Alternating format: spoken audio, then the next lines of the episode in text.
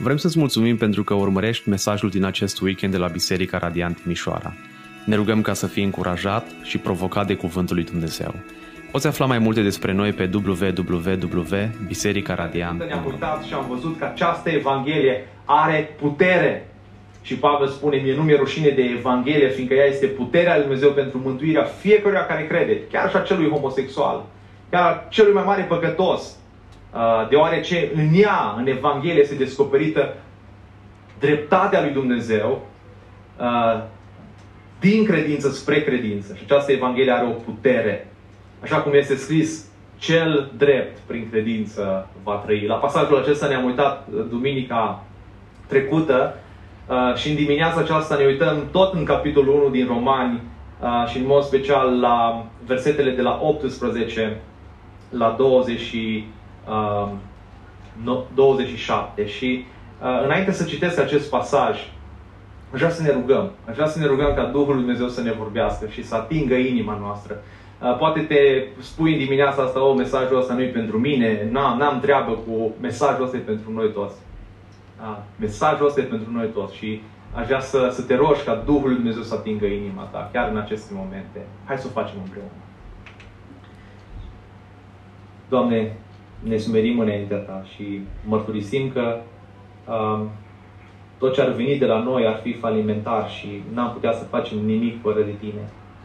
De aceea te rog ca în dimineața aceasta, prin Duhul Tău cel Sfânt, prin Cuvântul Tău, Doamne, să, să schimbi, să transform, să cercetezi, să mustri, um, să atenționezi, Doamne, și îți mulțumim că avem Cuvântul Tău și îți mulțumim că prin Cuvântul Tău uh, Tu ne vei vorbi în dimineața aceasta mă rog ca Tu să, să ne dai harul Tău, să putem să-L înțelegem și să putem să-L trăim în viața noastră. Amin. Ceea ce ne spune acest pasaj, uh, și în mod special de la versetul 18, o să citesc doar două versete. Um, versetul 26. Din cauza aceasta, spune Apostolul Pavel, Dumnezeu i-a dat pradă patimilor rușinoase, căci femeile lor au schimbat întrebuințările lor firească, întrebuințarea lor firească, într-una care este împotriva firii, tot astfel și bărbații au părăsit întrebuințarea firească a femeii și s-au oprins în pofta lor unii pentru alții, bărbați cu bărbați, înfăptuind lucruri scârboase. Și ce ne spune acest pasaj din, din Roman, de la 18 la 27, este că atunci când oamenii îl resping pe Dumnezeu, El îi lasă în păcatele lor. Însă Evanghelia are putere de schimbare și transformare a fiecărui păcătos. Observați ce spune versetul 26. Din pricina aceasta, Dumnezeu i-a lăsat în voia unor patimi scârboase. Din pricina aceasta, care este această pricină? De ce îl lasă Dumnezeu pe om în aceste patimi scârboase? Da? Și iată de ce Dumnezeu îi, îl, îl condamnă pe om. Uh, pentru că înăbușă adevărul lui Dumnezeu. Uitați-vă împreună cu mine în versetul 18. Mânia lui Dumnezeu se descoperă din cer împotriva oricărei necinstire a lui Dumnezeu și împotriva oricărei nelegiuiri a oamenilor care năbușă adevărul în nelegiuire. Observați, există o paralelă evidentă între versetul 17 și versetul 18. Dreptatea lui Dumnezeu este descoperită versetul 17, în versetul 18, mânia lui Dumnezeu este descoperită din cer. Uh, și spun mulți, o, Pavel are ideile lui, pentru că îl vedem pe Domnul Isus Hristos care nu este mânios. Uh, îl vedem, uh, uh, vedem faptele Domnului Isus Hristos ce a făcut El, că El nu ar spune așa ceva. Dar Pavel spune, nu, mânia asta nu vine de la mine. Eu când scriu lucrurile astea nu sunt un om mânios. Mânia asta vine din cer, de la Dumnezeu. Expresia din cer adaugă greutatea revelației. Cuvintele acestea nu erau ideea, ideea lui Pavel, ideile lui Pavel, și este o revelație din cer, adică de la însuși Dumnezeu. Mulți oameni se potignesc și resping doctrina mâniei divine sau orice învățătură similară care sugerează faptul că un Dumnezeu iubitor și un Dumnezeu milos ar fi mânios sau că El ar fi manifesta sau, sau că ar manifesta o asemenea mânie în judecata și în condamnarea oamenilor. Și oamenii când aud despre mânie, uh, au trei atitudini sau există trei atitudini de bază cu privire la mânia lui Dumnezeu. Omul necredincios reacționează în felul următor. Își bate joc. Da? Își bate joc când aude despre mânia lui Dumnezeu. Și el argumentează că dacă există un, adev- un, un adevărat Dumnezeu, el ar trebui să fie un Dumnezeu al dragostei. Ar trebui să fie un Dumnezeu al blândeții. El ar trebui să fie uh, un Dumnezeu amabil și bun încât ideea de mânie să devină imposibilă. Asta spun oamenii din uh, necredincioși. Mai apoi, religia uh, se bazează pe, uh, pe această temă și, și religia spune că, uh, că psihologia ne spune acest lucru. S-a făcut un studiu a religiilor comparative și ne confirmă faptul că toate religiile sunt bazate pe, uh, pe teamă. Da? Nu contează care religie, dar toate religiile se bazează pe teamă. În toate există un Dumnezeu care se poate mânia dintr-o dată și să-l pedepsească pe om. Mai apoi, a treia uh, uh, atitudine sau al treilea principiu legat de mânia lui Dumnezeu sunt liberalii. Aceștia se numesc chiar creștini, dar se împotrivesc total ideii de mânia lui Dumnezeu. Ei spun că Dumnezeul Vechiul Testament a fost o ființă îngrozitoare și însetată după sânge. În Noul Testament, spun ei, Iisus Hristos nu este un astfel de Dumnezeu.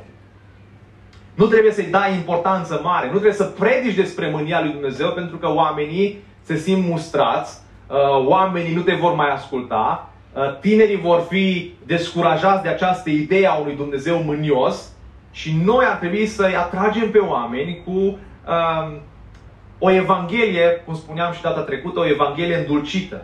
Ar trebui prezentată o evanghelie mai atrăgătoare. Deși Pavel uh, vorbește în Romani, uh, în cartea Romani, de cel puțin 10 ori apare cuvântul mânie uh, în această epistolă.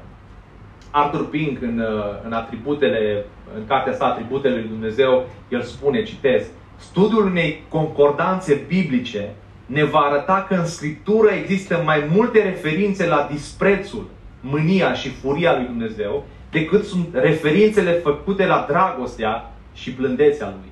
Și el spune, nu putem să băgăm în sertar uh, acest concept, acest adevăr al mâniei lui Dumnezeu. Întrucât Dumnezeu este sfânt, El urăște orice păcat și întrucât El urăște orice păcat, mânia Lui arde împotriva păcătosului.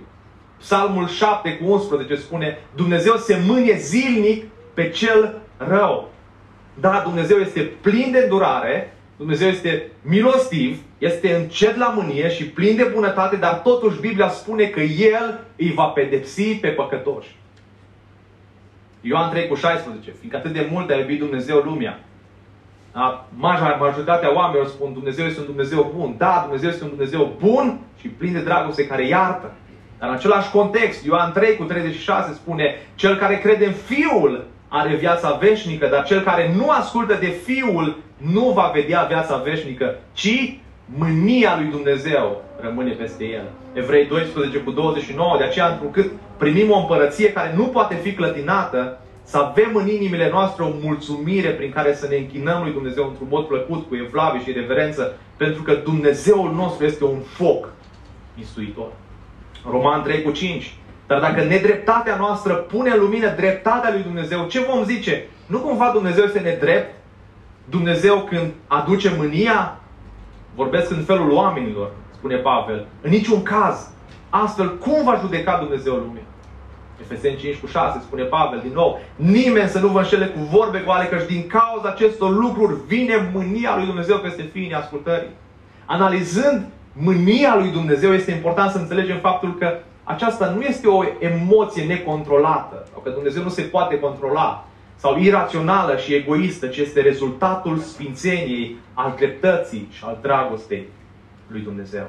Dragostea lui Dumnezeu, dragii mei, nu neagă mânia lui Dumnezeu, mai degrabă o confirmă și o garantează. Dumnezeu este drept, de aceea El trebuie să judece nelegiuirea și să o condamne. Martin Lloyd Jones spunea, dacă nu vezi mânia lui Dumnezeu când te uiți la crucea de pe calvar, e sigur că nu vezi nici dragostea lui Dumnezeu. Numai când înțelegem, spunea el, adâncimea mâniei lui Dumnezeu, putem înțelege adâncimea dragostei lui.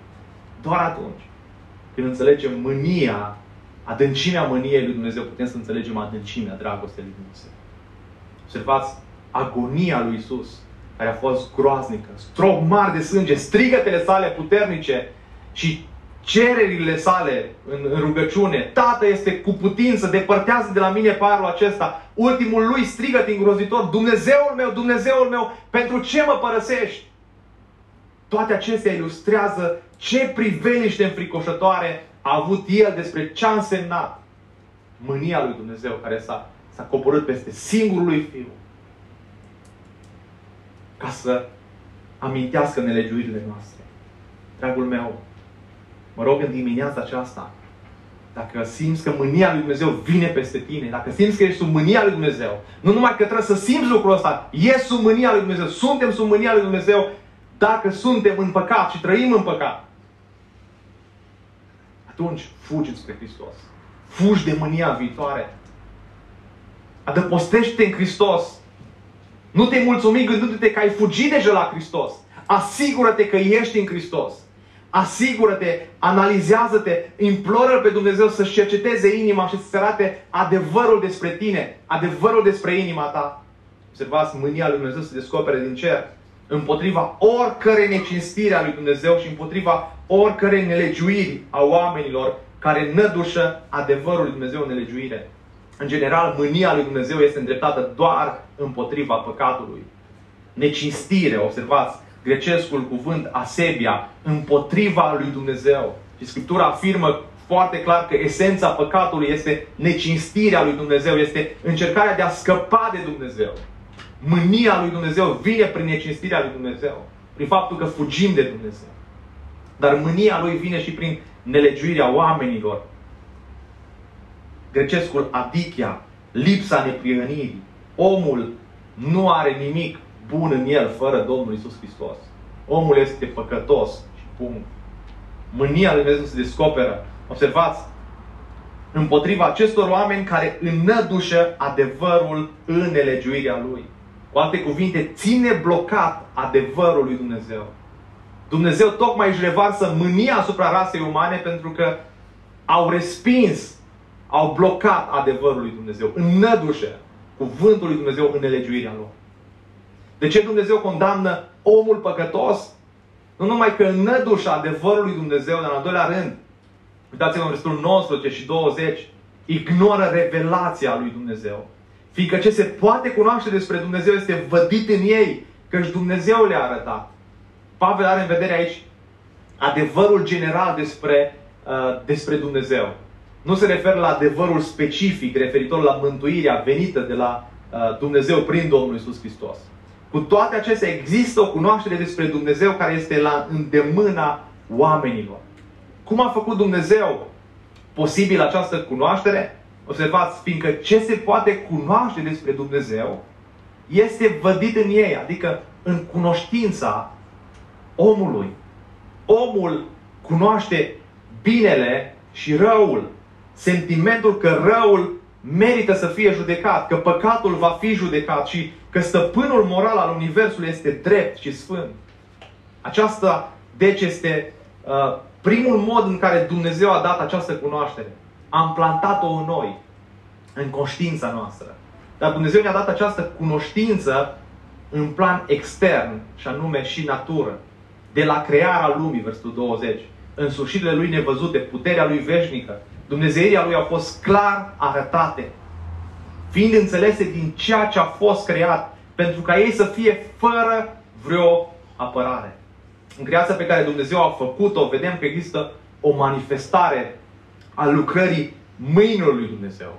Psalmistul în Psalmul 19 spune, când privesc cerul lui Dumnezeu, văd că El este Dumnezeu, că El este pe tron, că El a creat lumea aceasta. Când ne uităm la creație, putem vedea degetul lui Dumnezeu. Dumnezeu s-a descoperit pe sine în acest fel. În soare, în lună, în stele, în animale, în modelele de creație, în ordinea stabilită. Totul, când ne uităm la creație, vedem că există un Dumnezeu.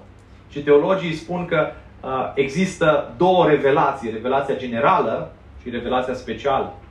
Revelația generală uh, prezintă partea de creație, istorie, cunoștință, însă omul firesc și păcătos, prin studierea creației, prin studierea Universului nu va ajunge la mântuire.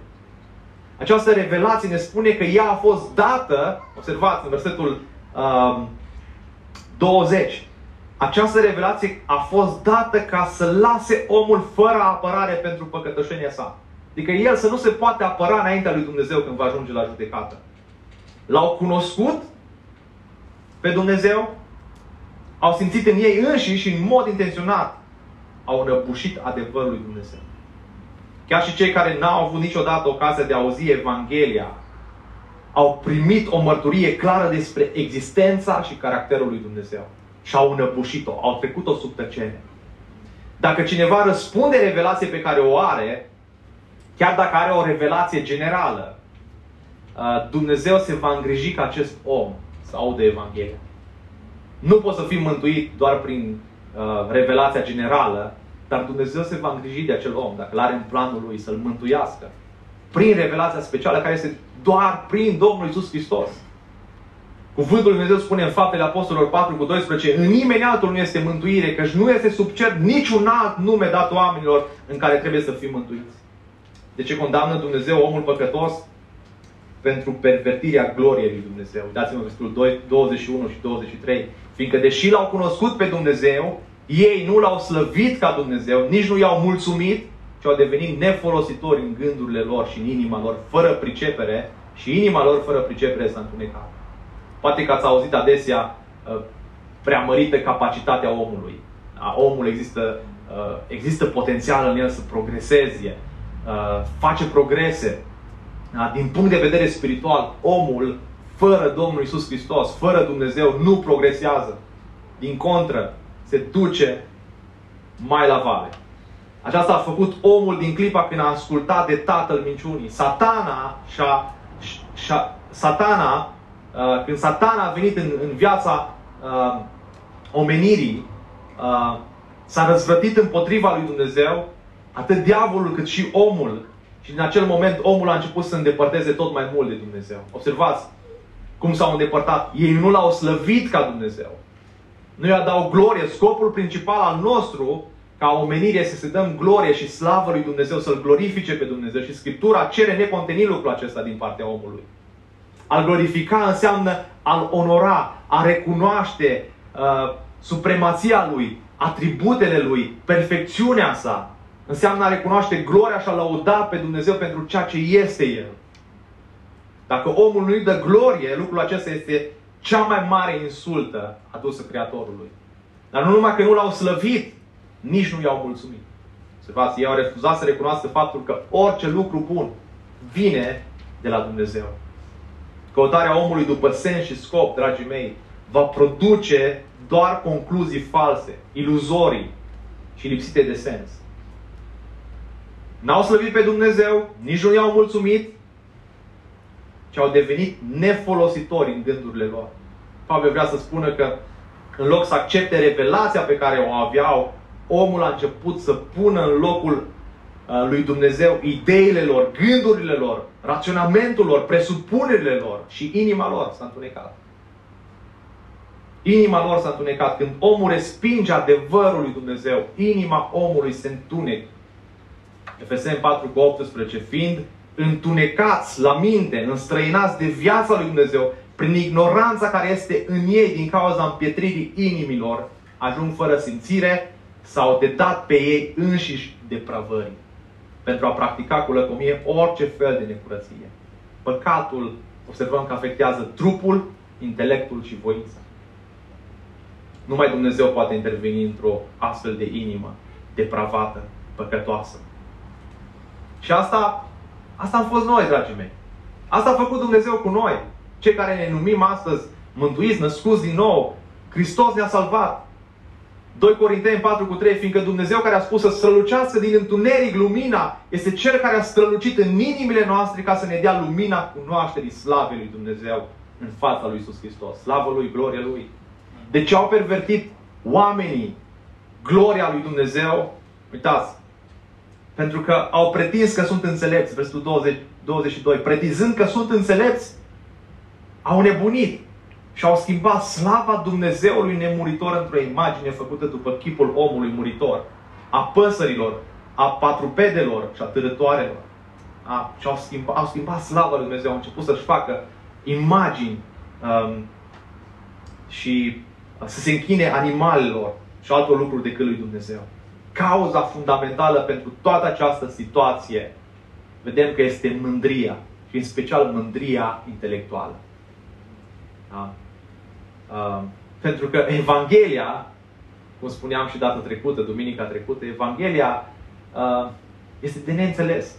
Este de neînțeles și pentru noi dacă nu avem lumina Duhului Sfânt. Este ilogică Evanghelia.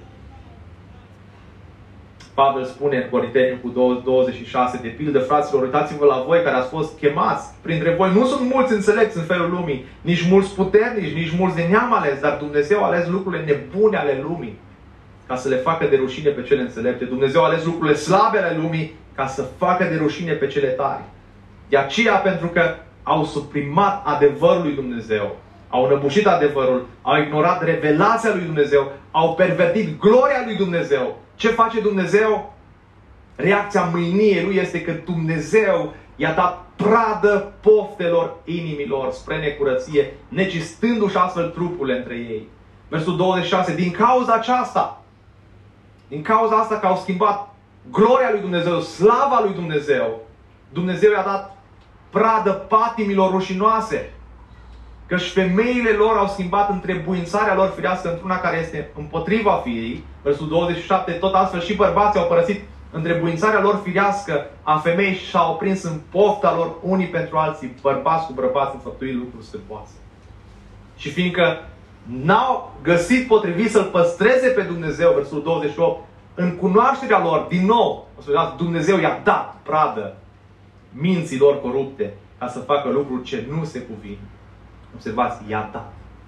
I-a dat. În greacă acesta este un termen juridic folosit pentru executarea sentinței date unui deținut.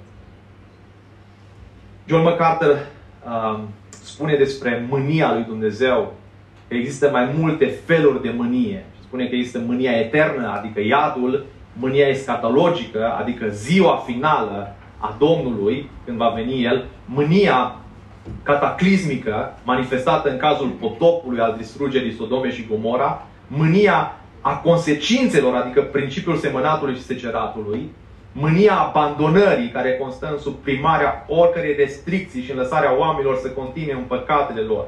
Observați Psalmul 81 11, dar poporul meu n-a ascultat glasul meu, Israel nu m-a ascultat, atunci am lăsat în voia pornirilor inimilor și a urmat sfaturile lor.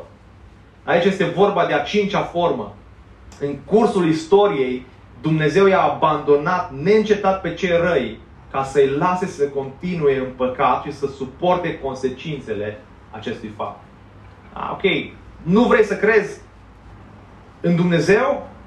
Nu vrei să crezi în Fiul lui Dumnezeu? Nu vrei să crezi că doar Hristos te poate mântui? Dumnezeu te lasă în mintea ta blestemată și păcătoasă. Te lasă să faci toate păcatele, toate um, lucrurile murdare. Dumnezeu i-a lăsat în voia minților blestemate. Biblia, dragii mei, e plină de interdicții împotriva oricărei activități sexuale în afara căsătoriei. Vedem în Scriptură că Dumnezeu a plănuit ca trupul bărbatului și a femeii să se unească și să formeze un singur trup.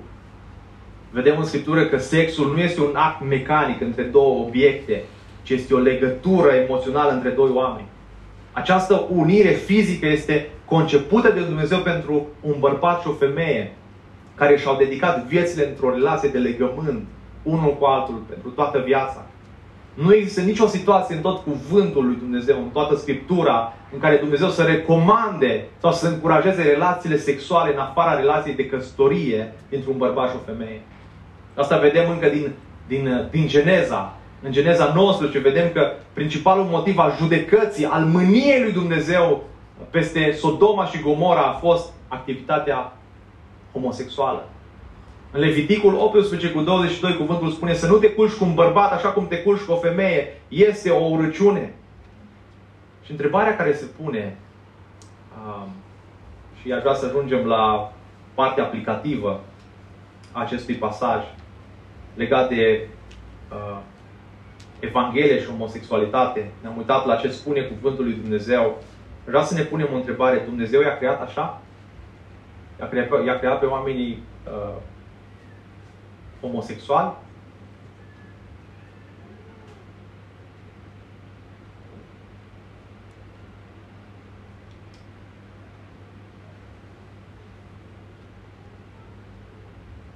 Ce ziceți? Votăm? Nu i-a creat așa. Există cel puțin patru răspunsuri. Ne uităm la, la patru răspunsuri. Ne uităm la ce spune lumea și ne uităm la ce spune Biblia.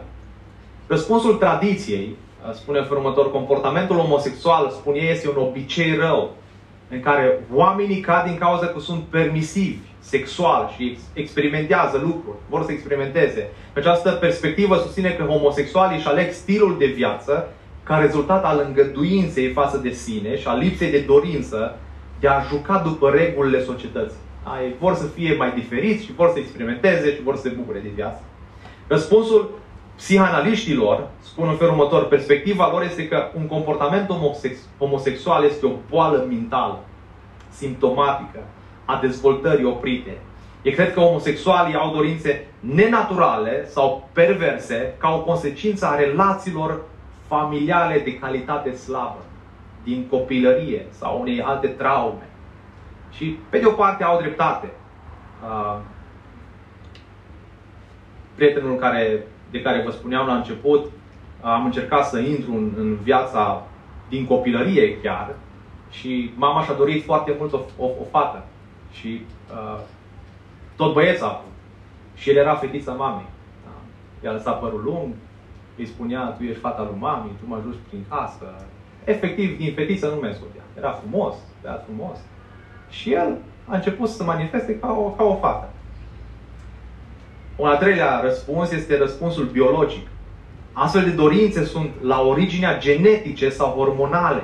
Nu există nicio alegere implicată și nu este necesară nicio traumă din copilărie, spun, spun oamenii aceștia. Însă și ce spune Biblia? Că ne-am născut așa. Ne-am născut păcătoși, spune Biblia. Da? Biblia spune că fiecare dintre noi ne-am născut în păcat. Homosexualii s-au născut păcătoși. Heterosexualii s-au născut păcătoși. De când Adam și Eva au păcătuit în grădina Eden, fiecare persoană care s-a născut din unirea unui bărbat cu o femeie a moștenit această natură păcătoasă. Unii s-au, s-au născut cu o înclinație mai puternică spre homosexualitate, Uh, din cauza păcatului, alții din cauza păcatului s-au născut cu o înclinație spre alte păcate mult mai, mai, mai proeminente. Uh, noi toți ne-am născut păcătoși, cu o înclinație spre păcat. Fiecare dintre noi ne-am născut cu o predispoziție spre păcatul sexual. Avem fiecare dintre noi atracții heterosexuale, uh, atracții homosexuale, cu toți avem dorințe sexuale păcătoase. Cu toți avem inimi întunecate care ne ispitesc să, să ne împlinim aceste dorințe în afara căsătoriei dintr-un bărbat și o femeie. Fiecare dintre noi suntem vinovați de gânduri, dorințe, vorbiri și poate acte sexuale în afara căsătoriei. Poate dimineața asta spui mesajul ăsta despre homosexual nu este despre mine. Dragii mei, cum vă spuneam la început, este despre noi toți. Este mesajul pentru fiecare dintre noi toți. Pentru că toți ne-am născut cu aceste dorințe. Da, poate nu te-ai născut cu dorința uh, înspre uh, atracția asta homosexuală, de te-ai născut în, în, cu o dorință înspre, înspre dorința asta bună pe care Dumnezeu a pus-o în noi. De a, uh, de a ne bucura de, de plăcerea sexului.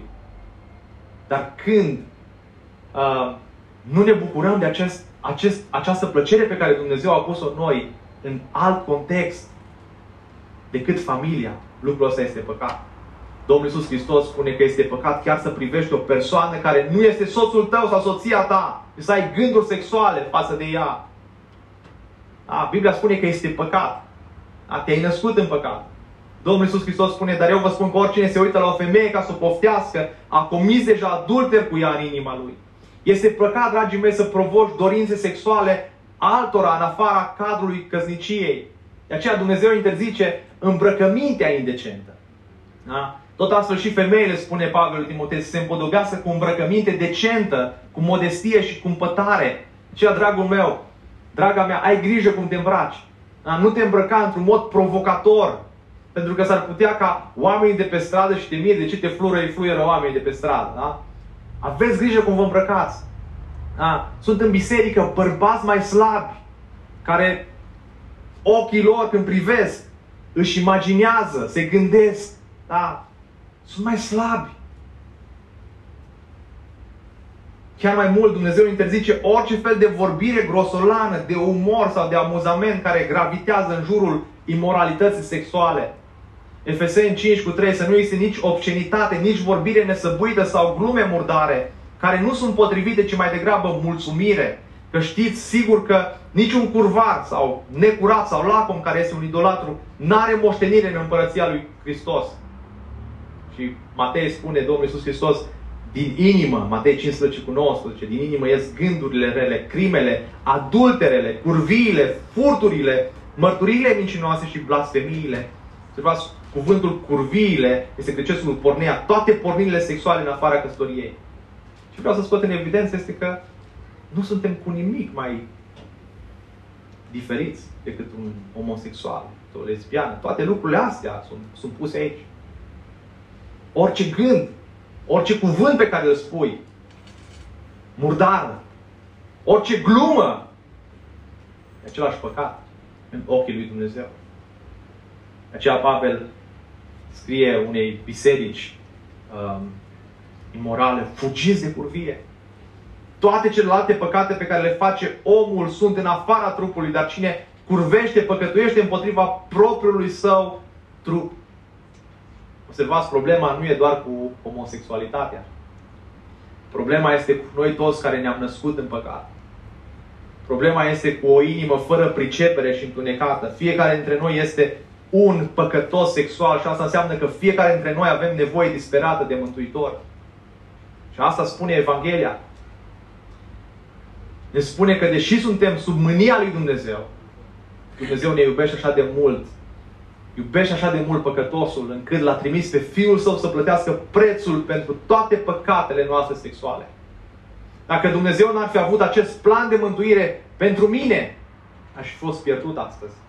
Aș fi fost departe de păcatele mele, aș fi fost despărțit de Dumnezeu pentru totdeauna.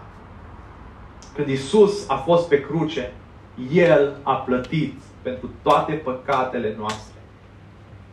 A plătit pentru păcatele unui homosexual, a plătit pentru păcatele unui heterosexual, a plătit pentru păcatele unui, unui bărbat care se uită la pornografie, a plătit pentru păcatele unui bărbat care s-a despărțit de soția lui. Sus a luat asupra sa pedeapsa pentru adulter, pentru pornografie, pentru fiecare poftă care am avut-o sau vom avea vreodată. Și asta este bucuria în dimineața aceasta, că Evanghelia ne-a salvat. Hristos ne-a salvat. 2 Corinteni 5 cu 21. El pentru noi l-a făcut păcat pe cel ce n-a cunoscut păcatul, pentru ca în el să devenim dreptatea lui Dumnezeu. Dacă crezi că dacă crezi în Isus Hristos, indiferent de păcatele sexuale, indiferent ce păcate sexuale ai comis în trupul tău sau cu mintea ta, poți fi sigur că într-o zi Dumnezeu îți va învia trupul afectat de păcat și va face curat, pe deplin, sfânt, până în ziua glorioasă când vei fi cu El. 1 Corinteni 6 cu 9 sau nu știți că cei nedrepti nu vor moșteni împărăția lui Dumnezeu, nu vă înșelați, nici curvari, nici idolatri, nici adulterii, nici catamiții, nici homosexuali, nici hoții, nici lacomii, nici bețivii, nici bârfitorii. Observați? Aceeași categorie, homosexuale cu bârfitorii. Nici tâlharii nu vor moșteni împărăția lui Dumnezeu. Și asta nu înseamnă că dacă ești aici în dimineața aceasta și ai comis un, uh, vreodată o, o imoralitate sexuală, vei merge în iad. Biblia se referă aici la cei care refuză să se întoarcă la Isus Hristos, să-și pune credința în Isus Hristos, să se încreadă în El.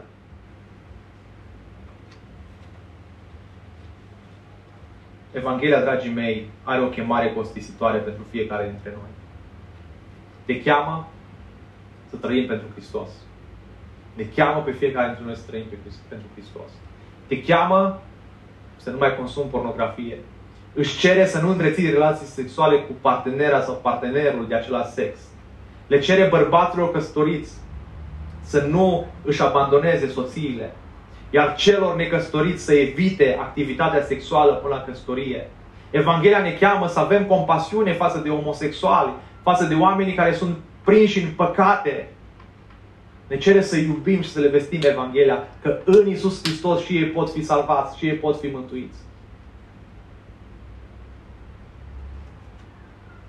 Dacă ești în dimineața aceasta aici, sau poate vei asculta mesajul ăsta, am câteva sfaturi biblice pentru, uh, pentru tine, dacă ai dorințe homosexuale.